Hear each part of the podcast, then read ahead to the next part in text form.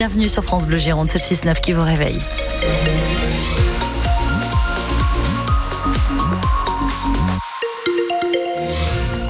Et on va surveiller aussi pour vous euh, le trafic dans les gares et sur les routes. Pour l'instant, pas de problème, hein, Janelle Non, on regarde sur euh, l'ensemble des cartes actuellement, pas de problème de circulation en tout cas à vous donner pour le moment.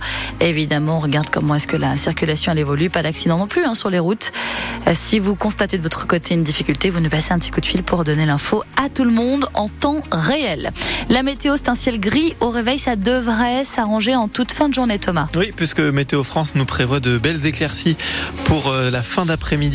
Du côté des températures, ça se rafraîchit un petit peu par rapport à hier. On est à nouveau sous la barre des 10 degrés dans la matinée, avec 7 pour les minimales, c'est dans le sud Gironde, 9 à Bordeaux. Cet après-midi, 15 degrés sur la métropole bordelaise, 14 à Libourne et sur le bassin d'Arcachon.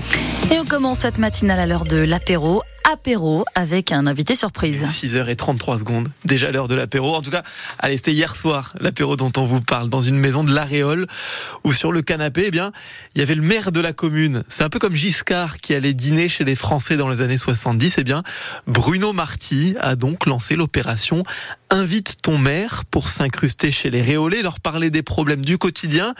Il était donc hier chez Francis et Laetitia. Ils habitent à l'Aréole depuis 14 ans. Hugo Deschamps, vous avez suivi l'invité surprise. Habillé, décontracté, le maire arrive devant la maison. Bonjour. Bienvenue. Bonjour. Ça va Vas-y, rentrez. Direction les canapés dans le salon, des amuse-bouches sont sur la table. Est-ce que je vous sers quelque chose? Ah, c'est pas de refus. C'est un moment qui est convivial. Mais ce n'est pas non plus pour rien que Laetitia et Francis ont invité le maire à la maison. Les discussions commencent d'entrée de jeu. On a des gros problèmes d'inondation et l'appartement que nous avons en dessous, en rez-de-jardin, devient presque insalubre. Là, quand il pleut, ça, ça rentre dans la maison encore Alors, on a de l'eau dans la cave. hein. Et le maire prend des notes directement sur son téléphone. À chaque fois, en fait, je fais un, un compte rendu en- à mes services pour voir euh, comment on peut avancer. Laetitia s'est inscrite sur le site de la mairie pour recevoir Bruno Marty. Elle apprécie la démarche. Le fait qu'ils viennent chez les gens, effectivement, ça permet de faire un tour du quartier pour voir justement ce qu'on peut oublier de signaler de temps en temps. Et ne parlez pas de démagogie au maire, car pour lui, cette opération a de vrais avantages. Quand vous rentrez dans mon bureau, vous n'avez pas la même relation avec le maire que si vous l'invitez chez vous. Quand euh, je vais dans le quartier, alors j'ai pris des photos pour voir voilà, ce qu'on pouvait déjà améliorer nous-mêmes. Et en même temps, quand je suis chez les, chez les personnes, c'est elles-mêmes qui me font remonter des, des informations. Et avec ce nouveau dispositif, le maire s'attend à rencontrer une quinzaine de foyers par mois. Bonne soirée. Ouais, et si vous êtes habitant de l'Aréole, vous avez donc le lien pour cette opération Invite ton maire sur le site de la mairie. Et les photos de l'apéro d'hier hein, sont à voir sur francebleu.fr. Le soulagement hier pour sa famille à Mérignac. La jeune Roslan a été retrouvée saine et sauve. Oui, vers 13h hier après-midi, dans un tram vers la salle du Pain Galant, ce sont les agents TBM qui l'ont reconnu et qui ont appelé la police.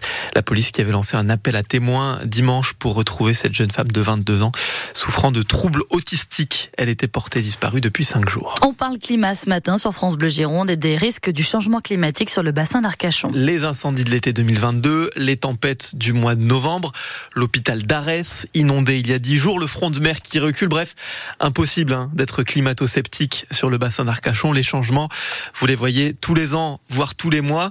Alors comment on fait? Comment on se prépare à subir ça en pire pendant des années et des années? Eh bien déjà, il faut arrêter de construire, disent les associations écologistes qui dénoncent le SCOT, le schéma de cohérence territoriale.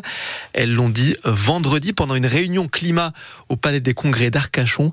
Écoutez Patrick Dufaux de Lamotte du comité de défense et de protection de la presqu'île du Cap Ferré. Avec l'élévation du niveau des océans, érosion et submersion, beaucoup de communes vont se trouver les pieds dans l'eau dès 2045. C'est ce que dit le GIEC et c'est ce que ne dit pas le SCOT qui vient d'être adopté par les élus du territoire. Euh, c'est insupportable, si vous voulez, de fonctionner comme ça. Si je prends ma commune, l'Èche Cap Ferré, il y a ce qu'on appelle une stratégie locale de la bande côtière qui a été discutée depuis 2014, adoptée en 2017.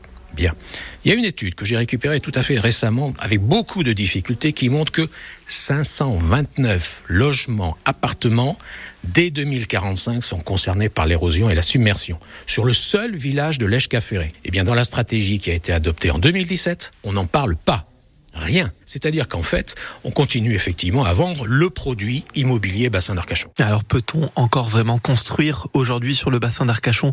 On posera la question à la députée girondine élue sur le bassin et présidente aussi du comité national du trait de côte. C'est Sophie Panonacle qui sera notre invitée sur France Bleu Gironde à 7h45.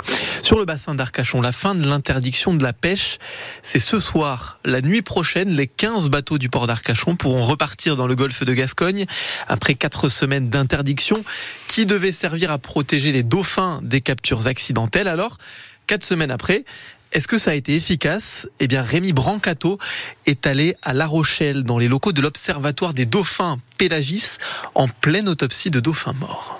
Deux corps de dauphins sont disposés sur les tables d'autopsie dans cette salle près du parking de l'université. Là, on a une petite abrasion qui est antémortem. C'est Sarah Wundt, vétérinaire épidémiologiste, qui supervise le travail. Il a l'air d'avoir de l'hémorragie, effectivement. L'un des deux dauphins s'est échoué sur une plage de l'île de Ré il y a quelques jours. Rien n'indique que la pêche soit en cause. Les animaux qui meurent de capture, euh, généralement, on va avoir euh, des marques linéaires euh, qui sont parallèles entre elles. Sur celui-là, on n'a pas de traces évidentes de contact avec un engin de pêche. Sur la vingtaine d'autopsies du mois de janvier, la vétérinaire a noté un vrai changement après l'interdiction de pêcher. Le dernier qu'on a fait juste avant la fermeture, euh, c'était clairement un cas de capture hein, avec des marques très évidentes. Depuis ça, euh, on n'en a plus. Ces dernières semaines, l'Observatoire Pélagis a noté une baisse des échouages de dauphins. Mais il est trop tôt pour faire un bilan de la période, alerte la biologiste Hélène Pelletier, car l'hiver n'est pas fini. Soit la période à risque est terminée et cette année la fermeture a eu lieu pile au bon moment, soit c'est comme l'an dernier, on a eu un pic d'échouage extrêmement élevé au mois de mars et auquel cas on peut peut-être encore enregistrer des mortalités à ce moment-là. L'Observatoire organise aussi des survols de la zone. Les bancs de dauphins sont encore très nombreux dans les zones où la pêche va redémarrer. 1380 ont été retrouvés échoués l'hiver dernier. Un reportage à La Rochelle de Rémi Brancato pour France Bleu Gironde. Réunion tendue certainement à Paris aujourd'hui sur le thème encore une fois de l'agriculture. À quatre jours du début du salon, Emmanuel Macron reçoit les, les représentants de la FNSEA et des jeunes agriculteurs cet après-midi. Et avant ça, ce matin, face à face entre agriculteurs, grandes marques et supermarchés pour parler de la loi Egalim et de la rémunération au ministère de l'Agriculture.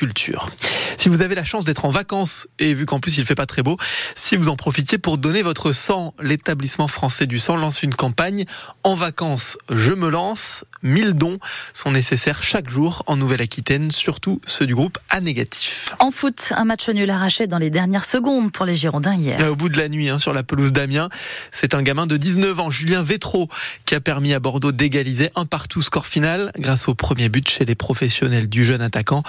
Avant ça, Bordeaux avait pris un but sur une erreur une de plus de son défenseur Harrison Marcelin. Les Bordelais restent 13e en milieu de tableau, à 6 points toujours du top 5 qui permet de jouer la montée en Ligue 1 en fin de saison.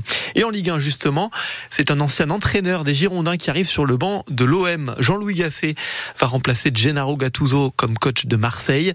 À 70 ans, quelques semaines après avoir quitté la Côte d'Ivoire en pleine Coupe d'Afrique des Nations et trois ans après son dernier passage en Gironde pendant une saison 2020-2021 qui ne restera pas vraiment dans les mémoires.